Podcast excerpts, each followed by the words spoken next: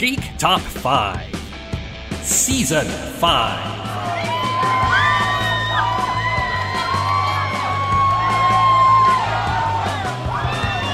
I'm so happy you're here. I'm happy to be here.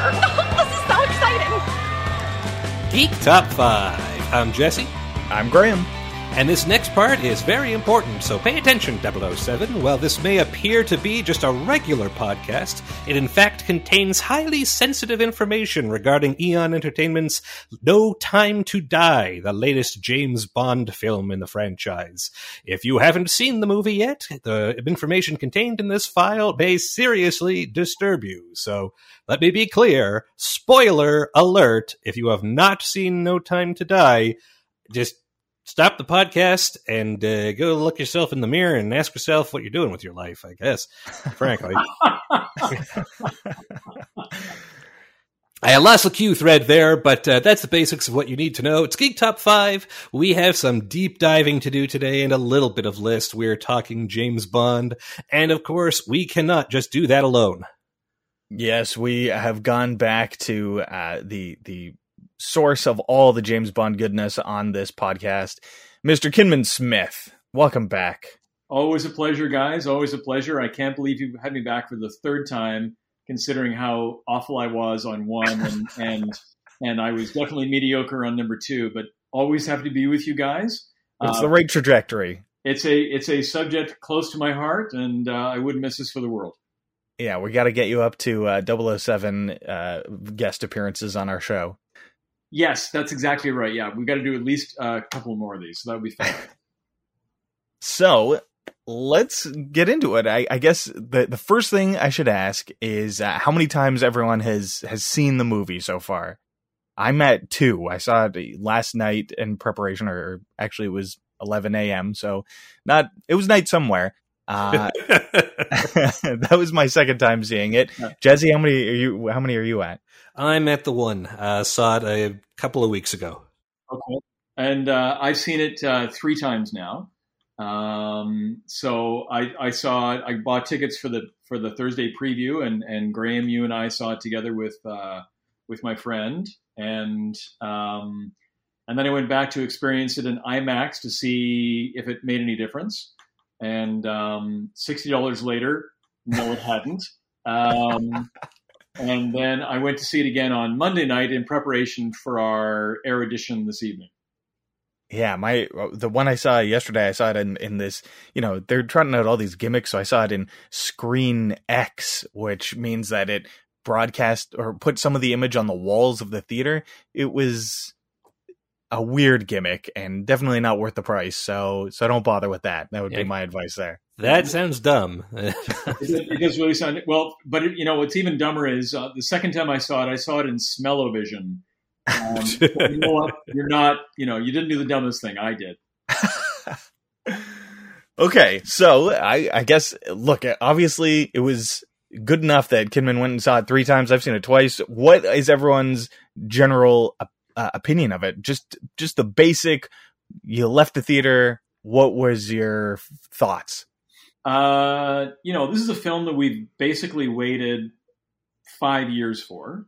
Um, you know, and it was supposed to come out, uh, you know, uh, well, I guess sort of during when COVID first hit, and then it got pushed back, and then it got pushed back again, and of course there was all that rumination about whether it would be pushed right back to 2022 so it could come out on the 60th anniversary of of the launch of the of the film franchise. Um, you know, and I'm I'm grateful for the fact that it came out in 2021. We didn't have to wait forever for it. Um, and no word of a lie, I I walked out uh, stunned, um, not a little upset, uh, a little verklempt. Um, and uh, and Graham, you'll remember that that that my friend who joined us that night was actually kind of furious over over a couple of the things that occurred, um, both you know, sort of halfway through the film and then at the very end of the film. Um, you know, but thankfully she's not with us, so who cares what she thinks?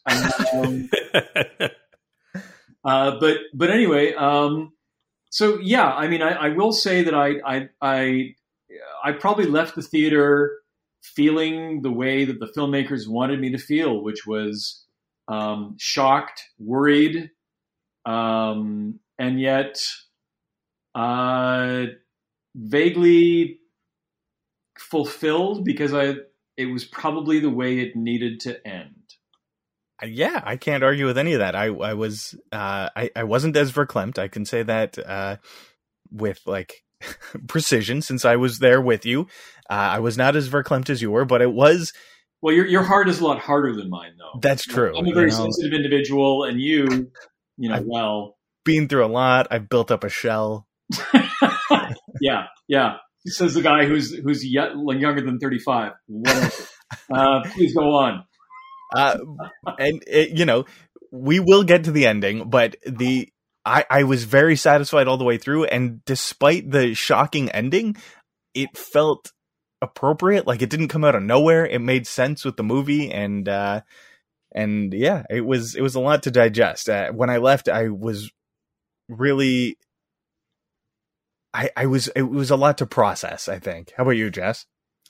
I came out of it pretty happy.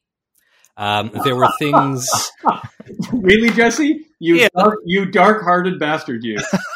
there are things that uh, I would have changed. But overall, I really enjoyed the movie. It's, I am in a unique position because the ending was spoiled for me uh, deliberately by an. Oh no, that's terrible. Yeah, It wasn't me. so it wasn't Graham. No, it is this. Yeah, this this person will remain nameless except for a piece of. but uh, so I went into it. You know, so I wasn't shocked um, because I knew it was coming. I think I have a slightly more cynical view of it. But uh, but uh, so I, I didn't get the same you know trauma from the ending that a lot of the people who got to go into it who who who don't have as many in their life got to. Um, but I, I really liked it. There are parts after where I was, there are things I liked, there are things I didn't. Um, I, it, certainly was worth the ticket price and I would probably see it again, maybe not in theaters. Um, but I, I, I we'll talk about it later when we get to our top five Daniel Craig Bond movies, but this one is probably going to be pretty high up on that list. It's, this was fun. So, uh, one of the really interesting things about this conclusion is it sets the Daniel Craig movies up as a solid one storyline. It's five movies in a row that tell arguably one story. Clearly, that wasn't the plan from the beginning because there are a lot of plot holes and, and it doesn't all tie together neatly. But aside from Skyfall, Skyfall might be the, the only standalone entry in it everything else ties together one way or another, which is very unique for a Bond for for a franchise that's that's hit 25 movies. That's that's unusual. There there's been some continuing threads in the past, like Spectre has been there before, but it's never been one story. Like they changed the actor who played Blofeld every time, and it didn't matter. Here, it would have been a huge deal if they changed uh, Christoph Waltz out for like I don't know. Uh, Jesse Eisenberg, you know, it would have been noticeable in a way or, that, or, or Christoph Walken. yeah, sure, him too. Uh, so yeah, what did, how do you feel about this all? This is like a, a almost three hour movie, and yet it's just one piece of the story. It, it's, they did a really good job of it, making it so that you can watch it on its own merits, I think, but knowing that it's a piece of a whole, how, how do you feel about that as part of this franchise? Um, well, you know, it's. I mean, let's be clear. I mean, I think that I don't think Eon went into this um, with a clear vision of trying to do five uh, connected films. You know, and, and you've already made that point as well. I mean, I think that you know they they sort of semi tried to connect Casino and Quantum. Um, you're right. Skyfall kind of stands alone, and then the terrible retconning that existed in Spectre um, really kind of, in some ways, I think did a disservice to the films that came before. Um, but the the the wrap up here is, uh, well, to quote um, Safin, uh, tidy. you know, it's it's it's a very um, you know they wanted to be tidier about it, and and and and and it is a very sort of um, tidy wrap up. Um, and and I'm I'm I, I give them props for being so brave as to do what they did, um, because I don't think there's any Bond fan who would come out of this film and not be shaken up by what they just saw. Um, you know, like it's I think it's an unavoidable uh, moment, and so yeah, I mean, I think as a as a as a as a as a whole, the it's it's been you know it's been a hell of a run, uh, and I think in some senses the the Craig era, if you will, um, is is almost not one of the eras that that we need to look back on um, with with with a sense of time and a sense of history. You know, I mean, the way we can look back on on the Connery era and break it down, or the Moore era and break it down. Um, you know, it the we're we're at a we're at a place where the the Craig era has now ended with a a thudding uh, finality, um, and it's kind of refreshing to look at it in that sort of multiverse way. You know, um, that James Bond will return, but you know, Daniel Craig will not be doing Never Say Never Again two, and and it won't be the same character returning. It's a the, the previous conceit was that Sean Connery and Doctor No all the way through Pierce Brosnan in Die Another Day. That was one guy's story. It was always the same person. All the stuff that happened between Connery and Pierce Brosnan happened to that same person. This is very much it. Those these five movies are their own self-contained continuity. Yeah, no, you're absolutely right. But also that like but that's also part of it as well, right? Like I think I think there's a lot of people who are sort of um, throwing themselves on the sword of, oh my God, I can't believe you just did that. Um, and yet people accepted Live and Let Die on its own merits as as not diamonds are forever, and we accepted um, you know the Living Daylights as not View to a Kill. Thank God, considering how awful View to a Kill was. Um, and how awful Diamonds Are Forever was, um, you know, and we accepted Pierce Brosnan and we accepted Daniel Craig, um, you know, but but you're oh, oh, oh, Jesse, please weigh in, please. I, I, look, I don't want to cut you off or anything. I mean, no. but like with regards to the original question, like I think actually we're pretty close on the same page, and like the I think the continuity and the efforts to carry that from movie to movie were the weakest part of these five movies.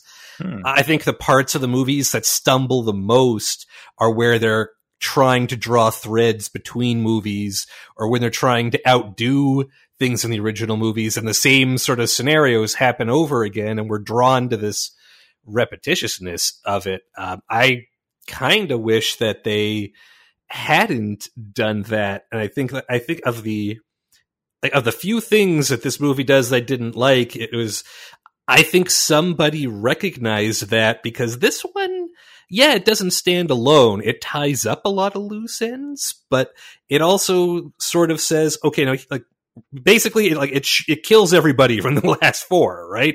It says, okay, all that stuff is that's not really important anymore. Here's the much more narrow range of characters and events and organizations that we have to deal with now.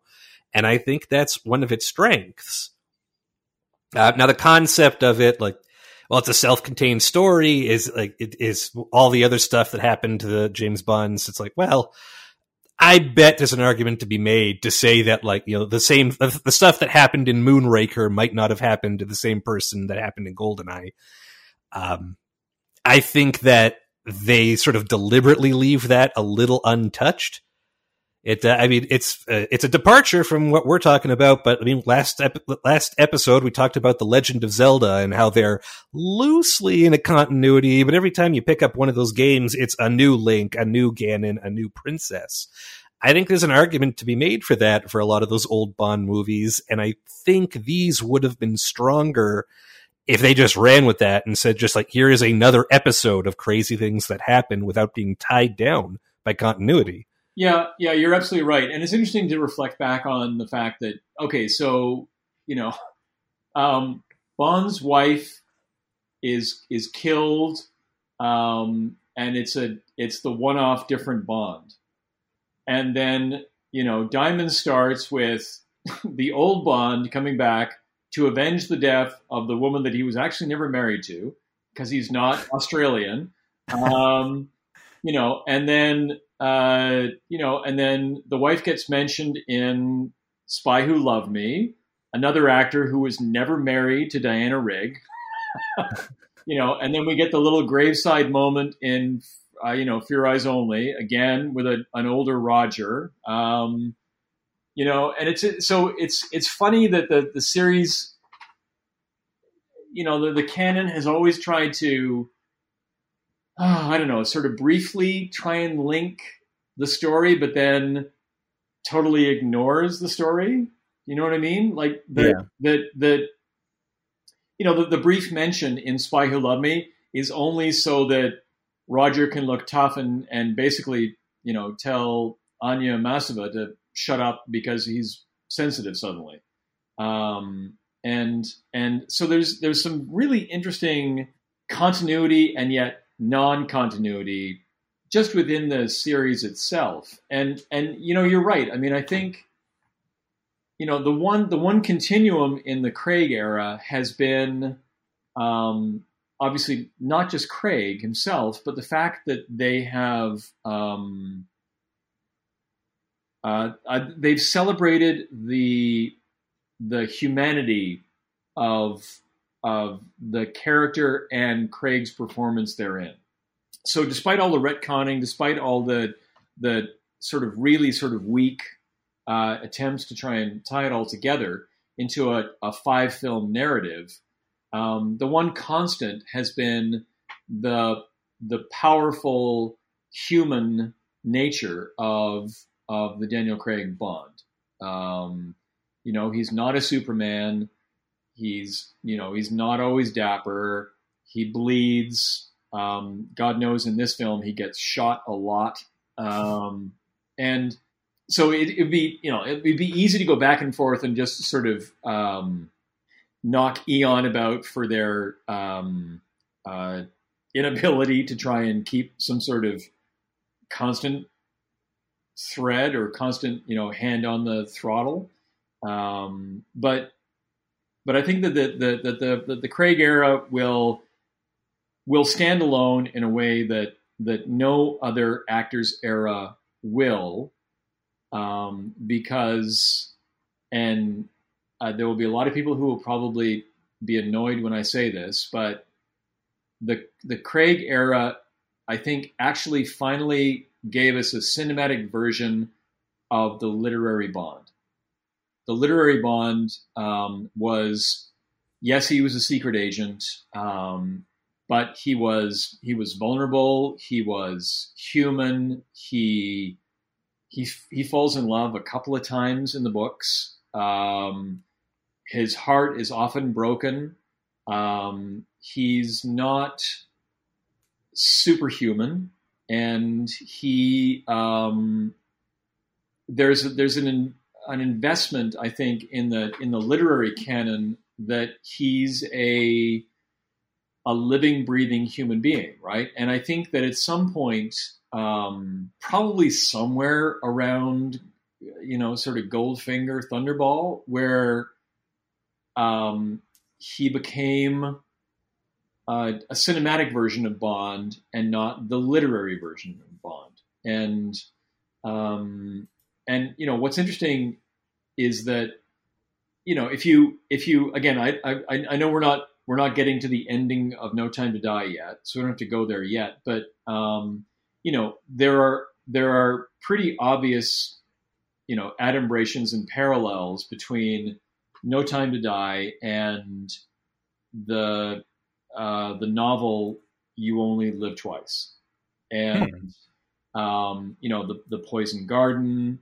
Um, you know, find the villain is shifted from Shatterhand, who is Blofeld, to to Safin, um, and then obviously the the the, the denouement of of No Time to Die mirrors the end of You Only Live Twice. But um, I, th- I, think what happened, what, what's interesting is that, and it's it's it's a hard one to talk about because I think a lot of people, a lot of people got used to the the spectacle of Bond, right? The um, the the sort of the, the the comfortable nature of Bond that you had this extraordinary opening sequence, and then you had you know an amazing titles sequence, and then you had some maniac trying to do something on a global scale, and the only guy who can stop him is James Bond, and um, you know there's going to be sort of women who come and go, and and you know and the, the, gadgets, the cars, the this, the that. So the, the cinematic Bond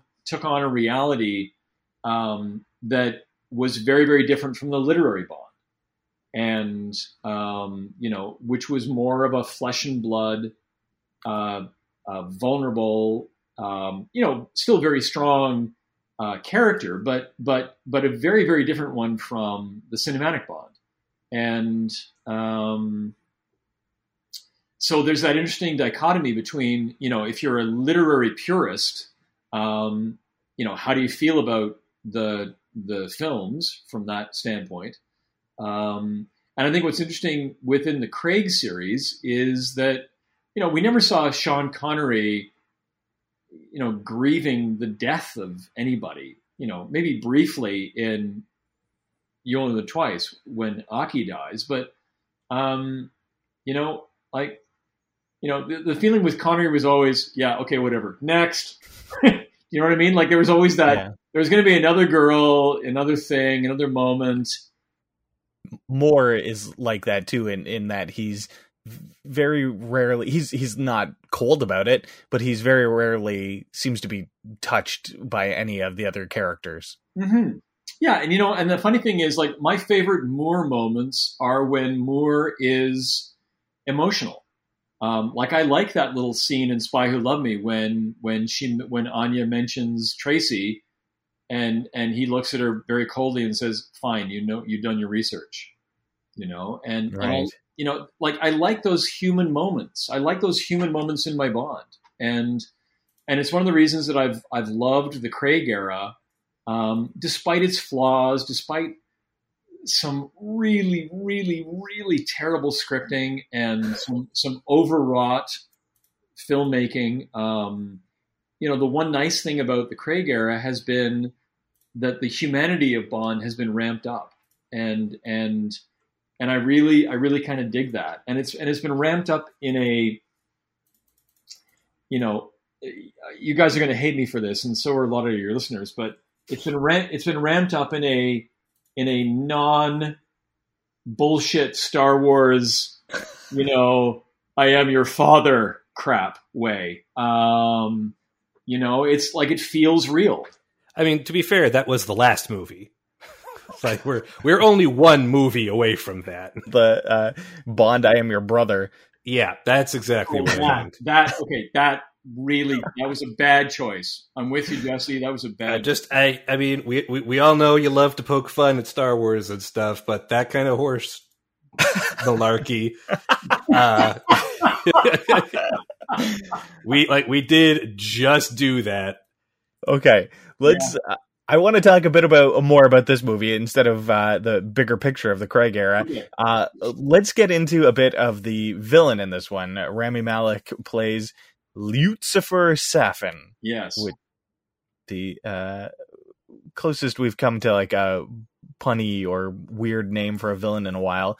Um, I I have to admit, the first time I saw it, I had a hard time following the plan, and I know there's this feeling with Bond movies like if you are paying too much attention to the villain's plot, then the movie isn't isn't uh, entertaining enough. Like the movie isn't captivating your attention enough. But for the purposes of this podcast, I thought it was important to try and like in my head anyway, understand what his plan was. Watching it yesterday, I, I got a better sense of it. I got a better handle on it. But what do you think of him? Like it's a he is very much a background villain. Um, the last few villains have been more in your face and, and you get to know them a lot more Rami Malek only has a couple of scenes in this, and uh, how do you feel he acquitted himself? Yeah, I, th- I mean, I think he did a great job. I think he was like sinister and silly in a way that I sort of expect my Bond villains to be. I like that his name is Lucifer. I like that like he has this weird indeterminate ethnicity and like a poison garden for some reason. I, I felt like they did a good job of mixing some of that. I think what Kinman would disparage as the more cinematic Bond stuff, the cheesier stuff with the darker things that Craig has done. But what they did really well is that it wasn't all about him. And in a way, it was, I thought it was very little about him. He was there to be an elevator for everything else that's happening to these characters.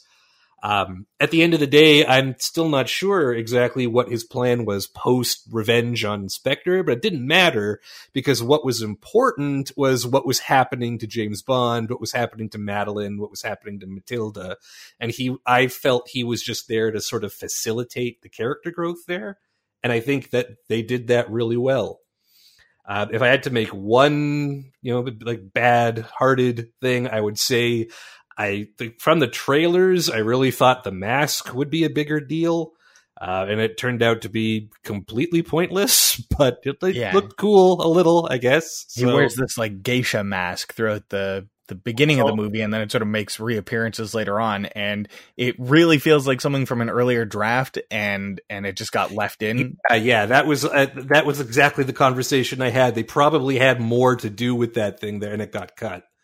And, yeah, and, and, I'd like to give I'd like to give Eon some credit, but this is the, one of those moments where I'm really kind of annoyed with them. Let's, let's keep in mind that it's a no mask. Oh, sorry. Right? A no time to die mask?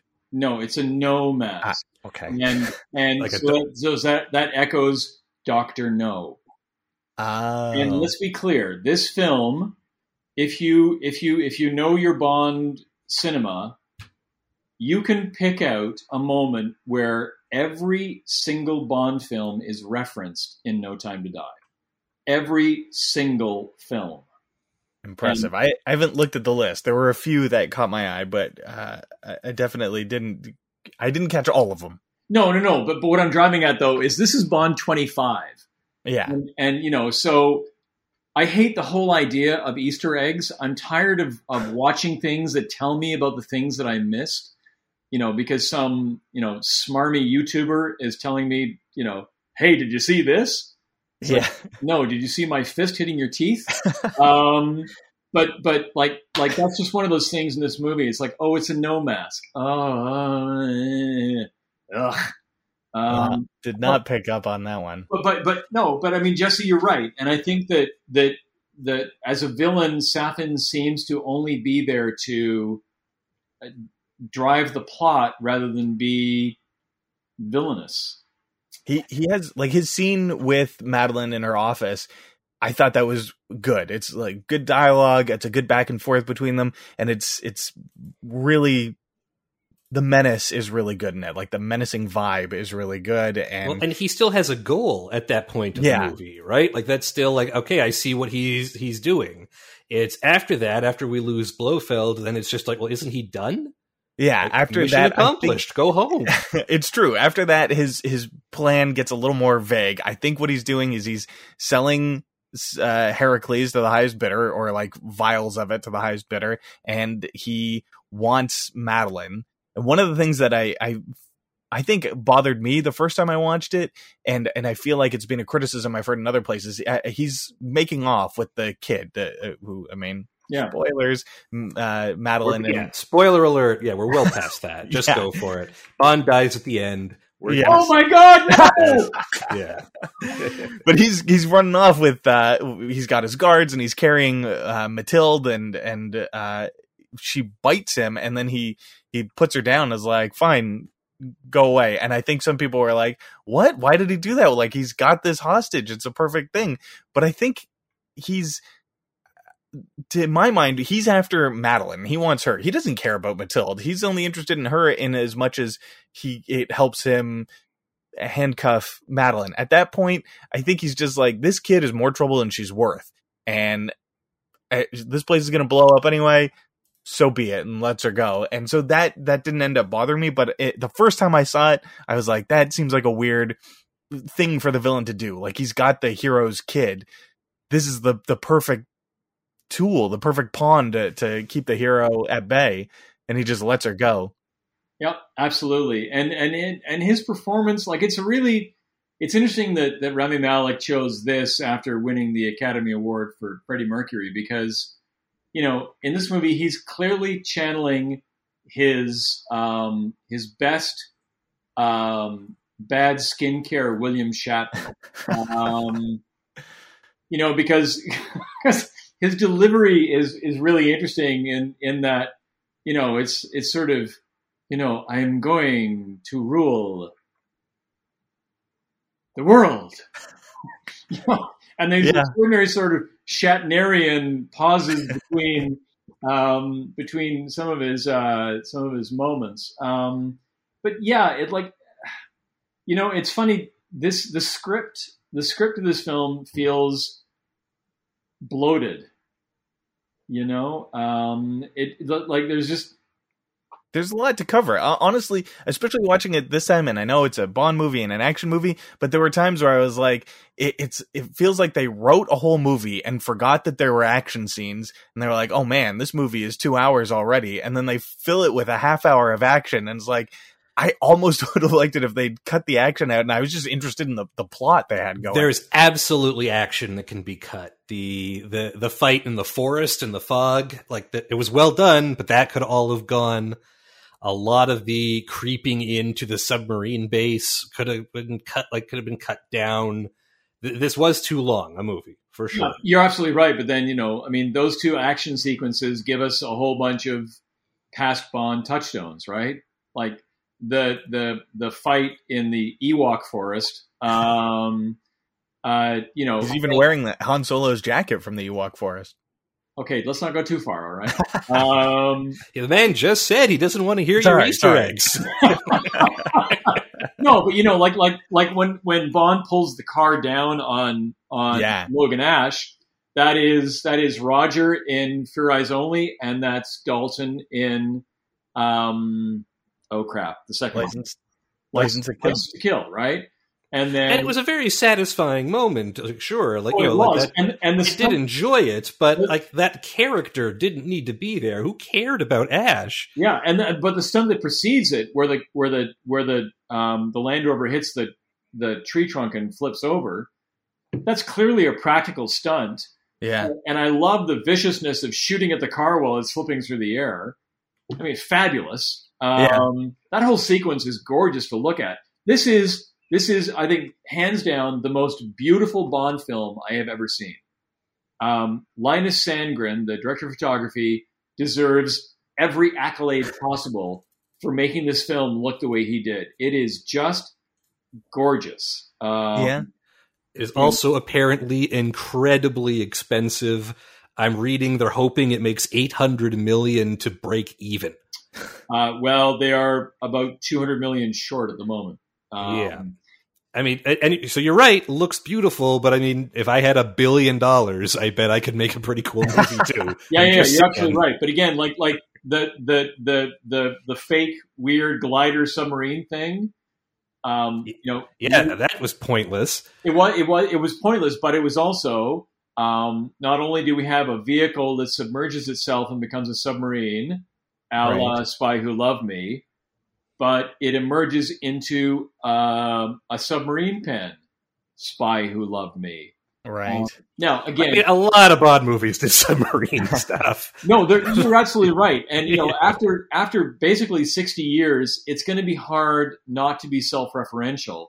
Mhm. But but one of my I think my biggest complaint about No Time to Die is um, that there seemed to be a a mindfulness about being self-referential, and and I think we I think we can all agree that that you know when a when a when a series becomes self-referential, it also becomes it breaks that it breaks the fourth wall and it becomes in some senses self-parodying. And, yeah. And, and somewhat stagnant. and that's really troubling. And and you know, I mean, I I want, you know, I don't need I don't need a standard Bond film. I don't need spectacle uh, necessarily. To your point, Graham, you know, I'd be really happy with a quiet Bond film that just de- dealt with character. You know, Hello Majesties. Um, you know, I is, don't know, Kinman. I like it's. I, I mean, I, I mean, I will take the position that yeah, there are a lot of movies that don't think enough for sure. But when I'm watching James Bond, I, I mean, I kind of want the watch to do something cool. I, like that's just and I've I mean one of my big complaints about Goldeneye is he got the cool car and never used it. Yeah. Like there is something to that that I that's that's the flavor I'm looking for when I go to order at the James Bond restaurant.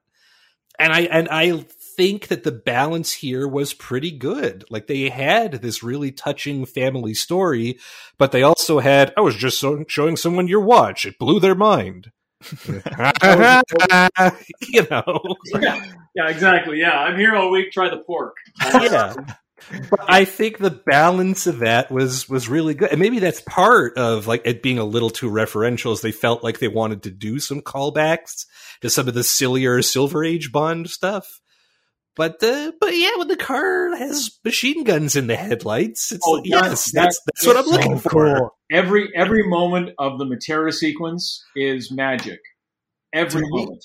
that yes it was the that whole sequence was great and and it went so like i i completely forgotten that there hadn't been a title sequence and when that that opening sequence ends and he puts uh, Madeleine on the train and it cuts to the title sequence both times i was like i i can't screw the title sequence let's just keep going although i have to say the title sequence is beautiful really enjoyed it and the the song is great But yeah, but the movie's already going by that point, and you Yeah. wanna yeah. Fun thing, I, I mean, I didn't pick up on it, but I saw it with uh with some friends, all of whom are women, and they all immediately realized she was pregnant. Well, when she puts her hand on her stomach, I was like, "That's a that's an interesting tell." And then I'd kind of forgotten about it by the time she shows up again. Yeah, I sort of like noticed it and moved on with my life, but they they were they clearly had it in head. I don't know if that's just uh you know a bias thing. Well, maybe. I mean, I think I think you know this might be a really good moment to recognize um, the extraordinary performance by Léa Seydoux. Um, Yeah. And this is one of two performances in the movie that originated in Spectre and is vastly improved in this movie. yeah, absolutely. But but but her performance is the is the heart of this film, and um, uh, you know, and and it's like almost to the point where the film kind of almost becomes her journey, if you will, in in a lot of ways. Mhm. Um, but but she is um, she's extraordinary in this film, and uh, that that moment when he puts her on the train and she clutches her I, I, I thought she clutched more of her heart than her stomach, but um, uh, you know, like you feel her you feel her pain in that moment. She's so amazing in this role Mhm. and and then you know like again the script is kind of a mess and and and it and it and it bounces more than a than a pinball machine but um somehow she manages to retain an emotional center in the film and jesus christ that that last scene not not the so the, the penultimate scene with her when she's on the rocky outcrop with nomi and her daughter um, and and she's talking to Bond uh, and realizing what's about to happen. Yeah. I mean, dear God, dear God. I mean, uh, call me weak kneed, but I but all three times it's like, oh, here it comes. Oh, look, I can't stop my eyes from watering. Um, you know, like she's amazing in those scenes. She's so good. She is, and and Spectre, when they introduce her and they're supposed to fall in love, I I never bought it. I still don't buy it when I watch that movie, and I'm one of the defenders of that movie. But that relationship never clicks for me. I, I don't get it. In this movie, I get it. Yeah, like totally, totally, absolutely. Yeah, I can't figure out exactly what it is she does different, but the like she's only recognizable as the same character because she's played by the same actress. Like otherwise, it's so much more powerful. There's so much more heart. to all their performances, but especially hers. I think she does sort of stand a little bit above her co-stars, even even Craig. Oh yeah, and I and I think like you know, there's that moment when, um, you know, like we had that that we had that sort of flashback to the past in Norway, and then mm-hmm. she she surfaces, um, and and Craig comes down to the rocky outcrop and you know says, "Are you okay?" But there there's a there's a humanity and a warmth in that scene that was completely missing from Spectre. So you're absolutely right, Graham. I think that the just even that establishing moment of "Are you okay?" and then yeah. literally five minutes later, what were you thinking that that that day in the water? Are you all right? Like like there's clearly the the, the two actors have figured out how to um, make us believe in their connection. And then the other character that's brought over from uh, uh, Spectre is Blofeld, and and we've got Christoph Waltz returned, uh, and I loved him in this movie. And in the previous movie, he's he's supposed to be this cold, calculating super villain, and into like he's he's almost you know Lex Luthor esque in that it, it, he's got his fingers and everything, and he's in full control, and you're supposed to be very afraid of him. Um, but in this, he's a bit more like a classic Bond Blofeld, like a Telly Savalas, a Charles Gray Blofeld, where he's he's a little nuts. He's a bit of a loose cannon. You don't know what he's to do. And he's sitting in his jail cell, uh, t- seemingly talking to himself. He's, he calls Bond and, and makes him think that, uh, Madeleine has betrayed him and all of that stuff was great. And, and it made the casting of Christoph Waltz so much more appropriate because he's, it's hard to take him seriously as a just a straight up top bottom villain. He needs a little smirk to him. He needs a little scenery to chew on, and he does such a good job in this movie. Yeah, the the, the one scene at Belmarsh uh, is is amazing, and he, I mean, Christoph Waltz has said in the in interviews that he he doesn't feel like he nailed Blofeld in in Spectre. Um, he's right, and he's right. Yeah, absolutely, he's right because it. But also, it's not his fault because Spectre is awful. Um, well, and and just going back to that previous episode we did, where Jesse loses his mind over Christoph Waltz saying "cuckoo, cuckoo."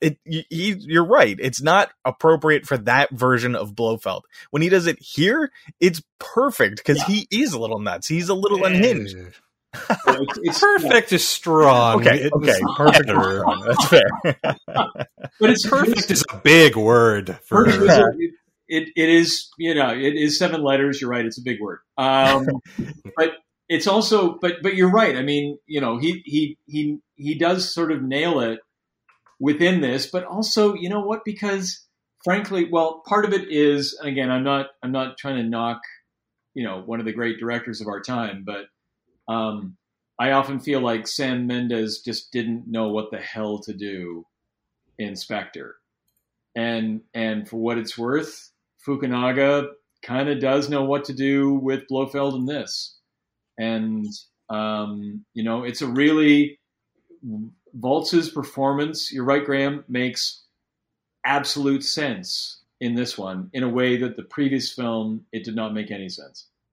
Yeah, there's a, a sort of a tradition of sorts in the Bond movies where they are gonna they're they're a little serious and then they start ramping up and they get sillier or campier and campier until they reach a sort of peak camp and then they have to go back to serious. The the traditional examples are I think uh Moonraker to For Your Eyes Only from like the heights of Jaws falling in into a circus tent without a parachute and going into space going down to a like sinister diver like and bond without any gadgets mm-hmm. in, in, the next movie and a similar thing happened going from die another day which is an insane movie with diamond faces and face swapping and madonna and uh, all sorts of horrible and an stuff. invisible fucking car and an invisible car uh, going from that to the down to earth groundedness of casino royale and this franchise the the craig era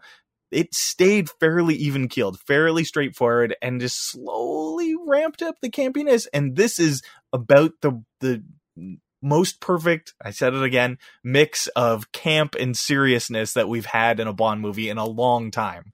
Cause that the whole Cuba scene is real campy and real delightful. I really enjoyed it. And it goes from that to the heartbreak of the end of the movie that Kinman has already described. Now we we we got to stop there though. We have to talk about this. Like we've talked about things you would take out of the movie and returning things that were good, but one of my favorite parts of this movie, like our favorite action scene certainly is where he's working with Paloma, where he's working with Ana de Armas. I it, one of the things I would change about this movie is I would have brought her back at the end. I loved that scene and I loved that character. Yes, Seydoux by far is the champion acting in this, but her portrayal as like the ingenue, but with the heart of a first person shooter, it was hilarious. It was exciting. It was, I just, I, I loved it. I loved that part. I want to see more of that. Is that just me?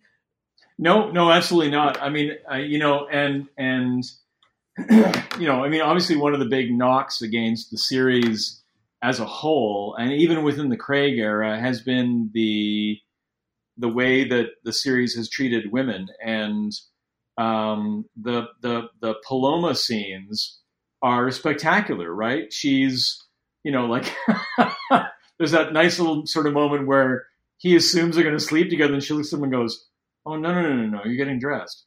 Um, you know, and flips that on its head, and then. Uh, like to the point where he's so embarrassed, he makes her turn around while he gets changed, and then you know, she kicks complete ass in a in a slit black dress. Um, and there's that great overhead shot where she has to grab a gun and spin around and shoot three guys while she's lying on the floor. Um, she's amazing in that film. Yeah, this was such a wonderful example of having your cake and eating it too. Yeah. They got to do Bond in the tuxedo and the girl in the revealing dress and the like playful flirtation, but they also gave her so much power. I just and and then they just say goodbye. Like they say to each other, "You were great, yeah, you too. Let's do this again sometime." That was so nice. And then they just don't bring her back. I can't And then- figure out why. Yeah, and then unfortunately, Craig's Bond and Paloma will never meet again. Yeah. And But, wouldn't, wouldn't it know- have been fun to bring her back? Look, Judi Dench's M uh, uh, crossed over between the Bonds. I, I, I feel like Paloma could uh, come back and, and just meet Bond anew, whoever the next Bond is. Could, could do, but but then you know we'd have that sort of that sort of sad remembrance that Right. she's not playing with Craig; she's playing with you know Dot, dot, dot. dot dot Yeah. dot. I mean, I I get that. I would be okay with it still. Um, I, I I felt like that would like like there, I think there's a lot of gold to mine from that scene from that character. That that scene was great. The the Spectre party in Cuba. I loved the weirdness of it.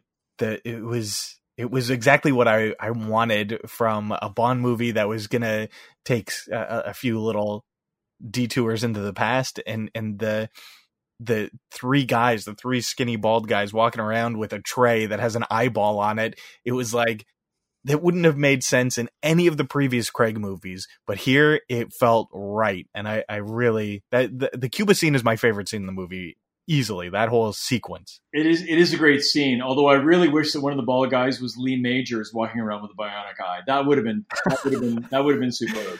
I think it would have required some resurrection, wouldn't it? Well, that is Bond's hobby after all. La Skyfall. Um, I feel like there's one other character that we got to talk about. bionic eye. I yeah, A bionic eye. Jesus Christ! All I, all I wanted to hear at that moment was no no no no no. no. I wanted to see somebody jump over a fence.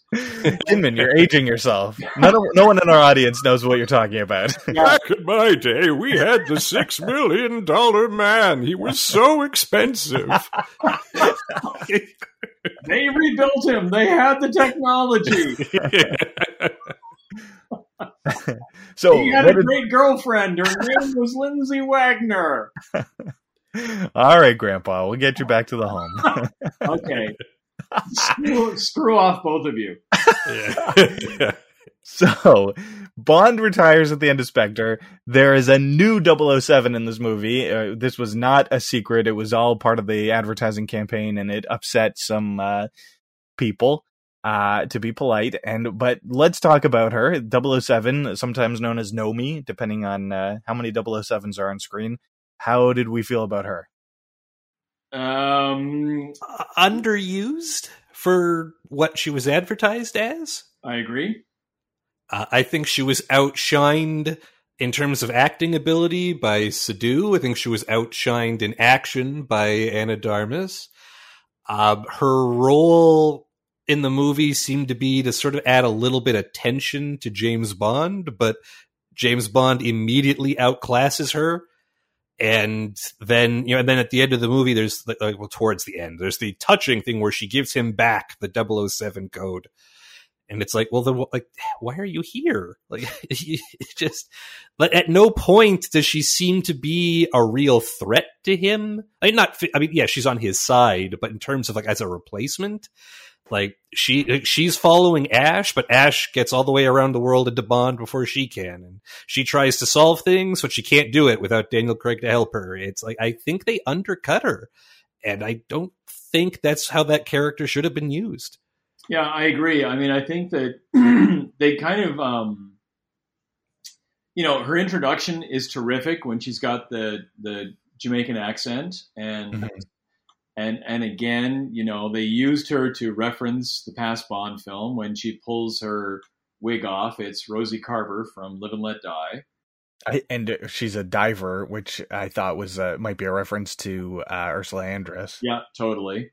Um, That, that was her cover anyway. yeah, but again, to your point, Jesse, I think, um, like, why couldn't Nomi? Why did Ana de Armas need to be in there? Like, why couldn't Nomi have fulfilled that role? And they could have had that extra that they could have had built an extraordinary action sequence around the two of them trying to get um, the annoying Russian scientist out of there. Uh, Well, I'll tell you.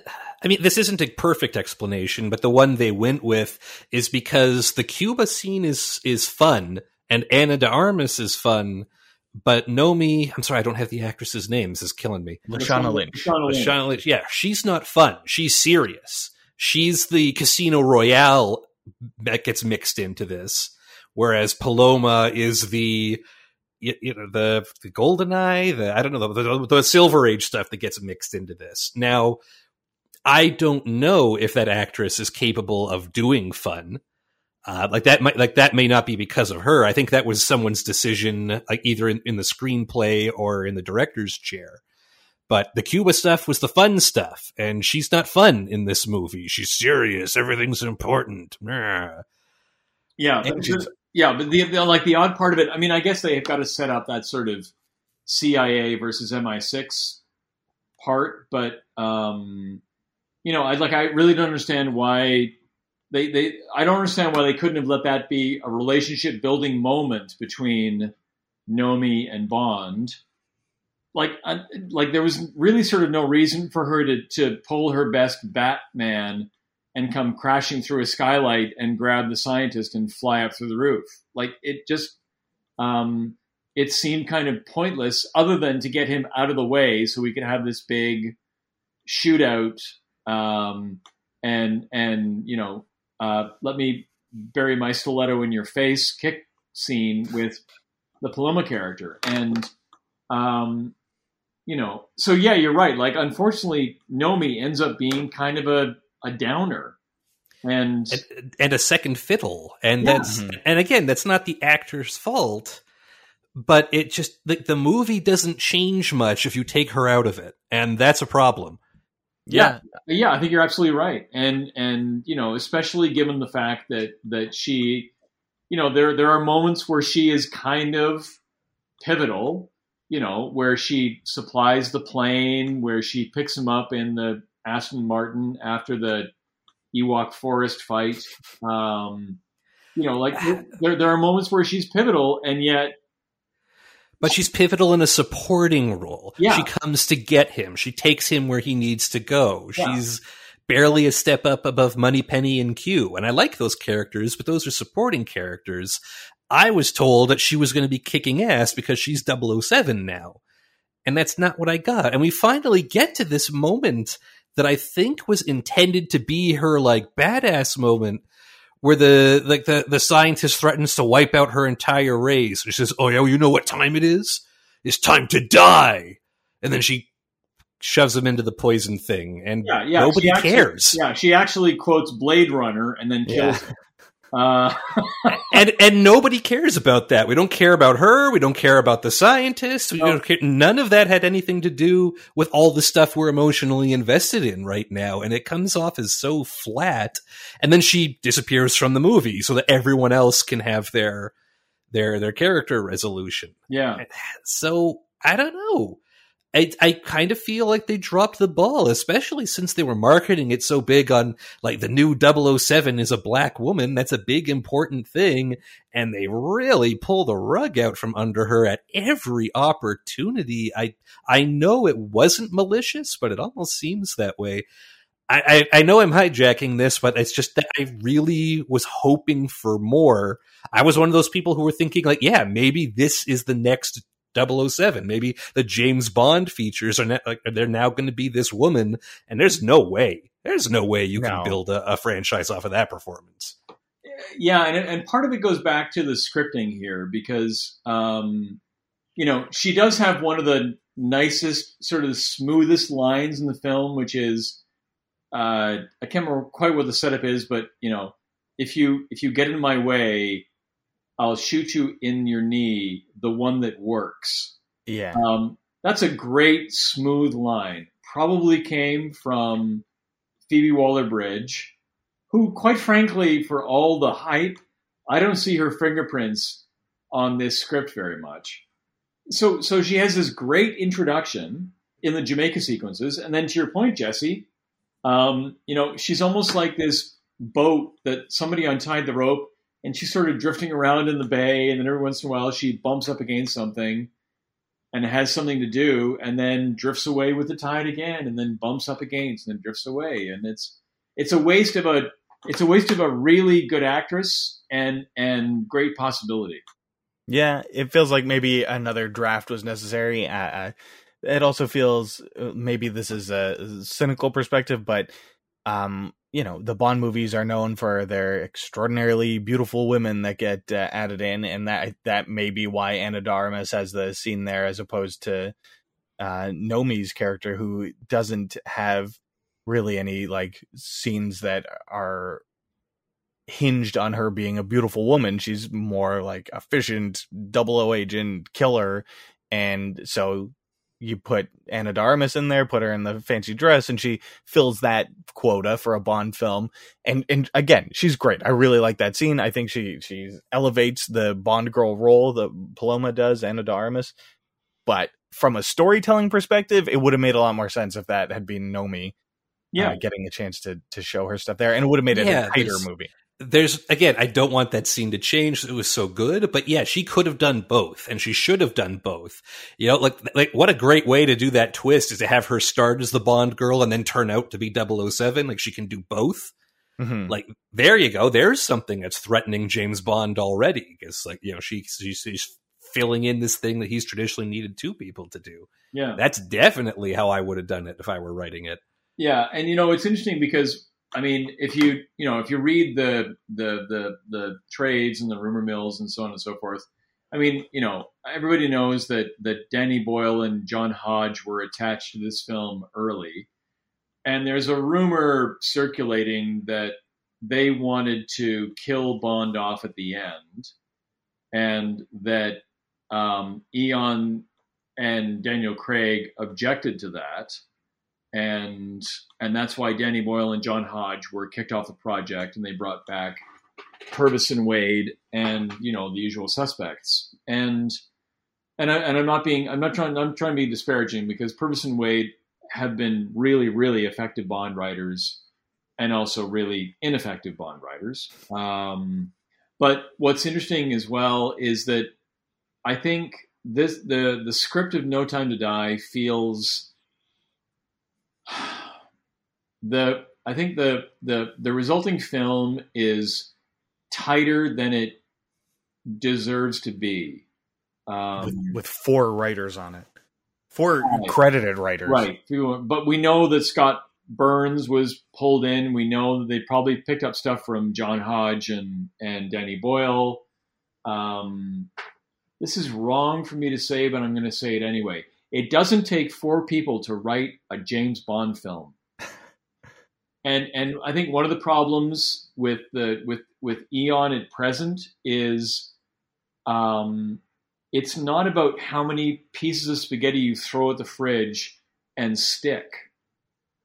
You know, like please, just for God's sakes, come up with a strong idea and give it to one, maybe two people, um, and let them run with it. You know, I mean, gone are the days of of of Mankiewicz and Johanna Harwood and you know the days when you could actually get a strong script out of one or two writers. Um, you know, Feirstein with with Goldeneye, great script.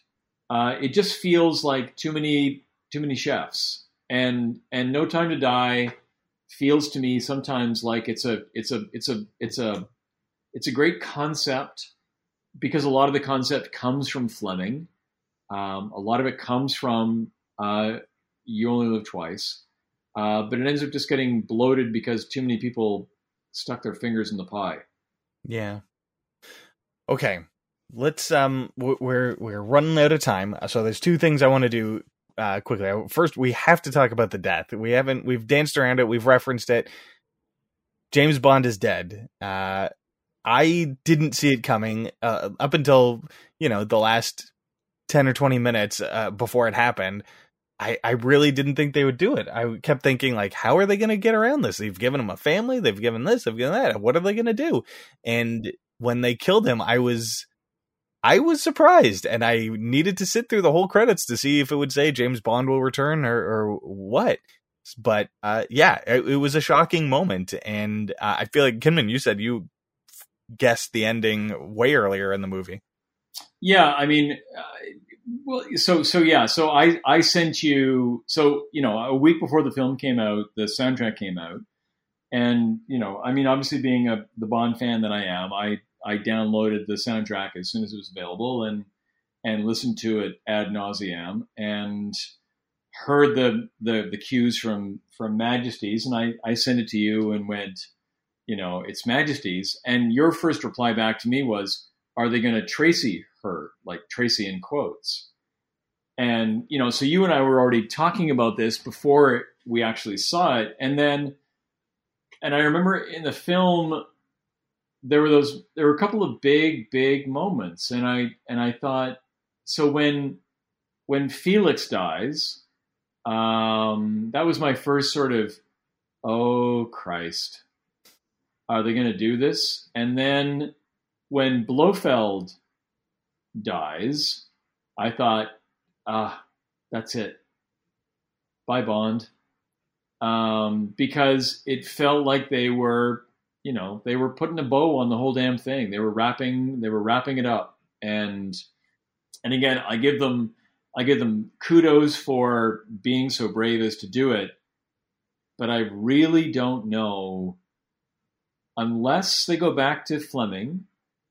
So at the end of you only live twice in the in the novels bond is killed in the poison garden and then at the beginning of the man with the golden gun, Bond comes back brainwashed and tries to kill M and is stopped by basically what amounts to a get smart cone of silence. Um, and um, and again, I'm going to date myself when I say this, and and and and also come off like a complete chauvinist, but I actually remember um, I must have been maybe eight or nine, and um, coming across a Playboy article um, that had this extraordinary illustration. It might have been by um, I'm not sure, um, who who of course did a lot of the Bond posters in the in the 60s and 70s, uh, but of a of a of a Sean Connery version of Bond slumped in a chair after trying to kill M. Um, and having been sort of gassed or or put down in some way, shape, or form. So I think, in some senses, I'll, I'll lay I'll lay money right now. I'll put I'll put fifty bucks on the table that the next time we see Bond, he comes back and tries to assassinate M. I, I'd watch that movie. And they and they reboot the series off of that. Um, but yes, when when when James Bond seemingly dies at the end of No Time to Die, um, it's it's it's a brutalizing moment. It's affecting, and um, you know, I think the first time I saw the film, I will fully admit I I cried um, because you know my sort of childhood hero had just been blown up uh, by the Royal Navy, and then the second time I saw it, I was uh, kind of deeply affected by Léa Seydoux's uh, work. And then the third time I saw it, it was the goddamn music. Because um, when he begins to climb that ladder at the end, and in the musical cue, it's called Final Ascent. And the minute that music started, it's kind of like, for me, it's the final scene in Field of Dreams, where Kevin Costner plays baseball with his dead dad and which is another film that reduces me to a, a small puddle. Um, and it was just like, oh god, here it comes again. But um, you know, again, deeply affecting and and beautifully done and beautifully shot. But I just don't know where they're going to go from here. Uh, See, that's interesting. Like I have the same conclusions, but from a complete absence of all those emotions. uh, but I also would not be surprised at all to either see. I mean, like, I think the easy way out is to sort of you know, restart, like reboot it with a new Bond. And of course, we know Daniel Craig doesn't want to come back. But if for some reason, you know, they drove, you know, like a, a, wheelbarrow with enough money that up to his house and he decided to do one more, I wouldn't blink an eye if he just walked out of a, an elevator one day and the music, Bond, how did you, oh, the missile just blew me clear. I was fine. it, I mean, I, the scene was, again, it was spoiled for me deliberately, maliciously by a so I, I, I I didn't have the dawning realization, and maybe that's what's missing. But it was a nice scene, and then there was a bright light, and now he's gone. But Bond has been gone a lot. I don't have any concern about it. I mean, I know there will be another movie. It probably won't be Craig. There's a strong chance they'll make it the same character, and it might they might even do a direct sequel and have him come back from the missile dead. I wouldn't be surprised at all. It it didn't dig into me as much. Hmm. Yeah, I mean, I think I think if they're if they're smart, if they're smart, they have to reference what happened. Really, I my in my head, I'm thinking it's just going to be a fresh reboot. I mean, that's my bet. My bet is that it's just it's James Bond 26. It's you never golden live twice to die gun. And uh and it's starring hip young new actor and he just you know he walks out of a fancy car and he says something british and shoots some guys and we're back to square one. Says something british. This, this never happened to the other fella. Yeah there you go. Uh, uh, see fourth wall breaking. Oh, i hate that moment. So let's go through uh we'll do it real quick uh very informal no dueling lists. How does this rank with the other craigs? Why don't you go first jess? Okay um then i'm gonna do i mean do we want to do it from five for dramatic purposes? It's i still think i still think quantum's at the bottom. Interesting um okay. I i didn't like spectre. There were parts of spectre that made me furious uh, but I think Quantum was just an uh, an uninteresting movie, which really is an accomplishment when you have everything. when you have everything that comes with James Bond and you're able to make it boring and forgettable, like that's Quantum's right at the bottom. Then Spectre, which I didn't like, and you can hear us discuss in detail in our previous episode with Kinland. Uh, and then I'm doing three, two, one. I'm gonna do. I'm gonna put Skyfall at three, and No Time to Die at two, and Casino at one. Yeah, I really think it's. Uh, um, I'll just do my list real quickly, but I really feel like the Craig rankings are going to be fairly similar in that Casino is almost always going to be number one, and then you're going to have Skyfall or No Time to Die. The two three will flip, and then Quantum and Spectre, the four five will flip. But for me, right now, I'm going to put Skyfall at number two and uh, No Time to Die at number uh, at number three, and then uh, Spectre at four and Quantum at five. I feel like I, uh, I feel like I got to see Quantum again, and and maybe then it'll be, jump up back up again. But it, Spectre, I has, tell you, it won't. I mean. Spectre has some really great moments in it that I think elevate it. There are some some parts that I don't like as much, but there are moments in it, and Andrew Scott is fantastic in it. There's just a lot I like about it, and I wish I could rank it out. That's the thing. If I, I, we've talked uh, off and on about doing like a top five Bond movies, it would be really hard for me not to include, uh, not just make it a top five Daniel Craig list because I love these five movies so much. Anyway, sorry, Kinman, yeah, what's yours? I think um, okay, so I will go I will go the opposite route. I will go um, Casino One, despite its flaws. No Time to Die Two. Um, I will go Skyfall Three because it's a really good film, but it's not a really good Bond film. Hmm. Um, and then I will go uh, Quantum, and then the atrocious Spectre in number five. Wow. Okay. Yeah. Well, I mean, I think we're all in the same boat, right? We we all we all love we all love Casino rather, and we we're trying to figure out where we land between Skyfall and and No Time to Die, and we all agree that Quantum is a deeply flawed film and yet has great moments, and we all agree that Spectre has spectacle. Um, and and a lot of money. And an old man doing bird impressions. yeah, and, and, a lot of so scary. Lot, yeah, and a lot of a lot of money thrown at it, um, but it's flat as hell. And and you know if the if the big reveal is the Spectre call center in the middle of a crater. Um, Spectre call center, love it. like that's yeah. not that's not strong enough um, to sustain the film. And then that weird, you know, surgical moment of the of the drills going into his neck, you know, and and again, none of us bought the relationship between him and Léa Seydoux in that film. Uh, mm-hmm. Uh, so there's no, you know, there's a CGI mouse in that movie for Christ's sake.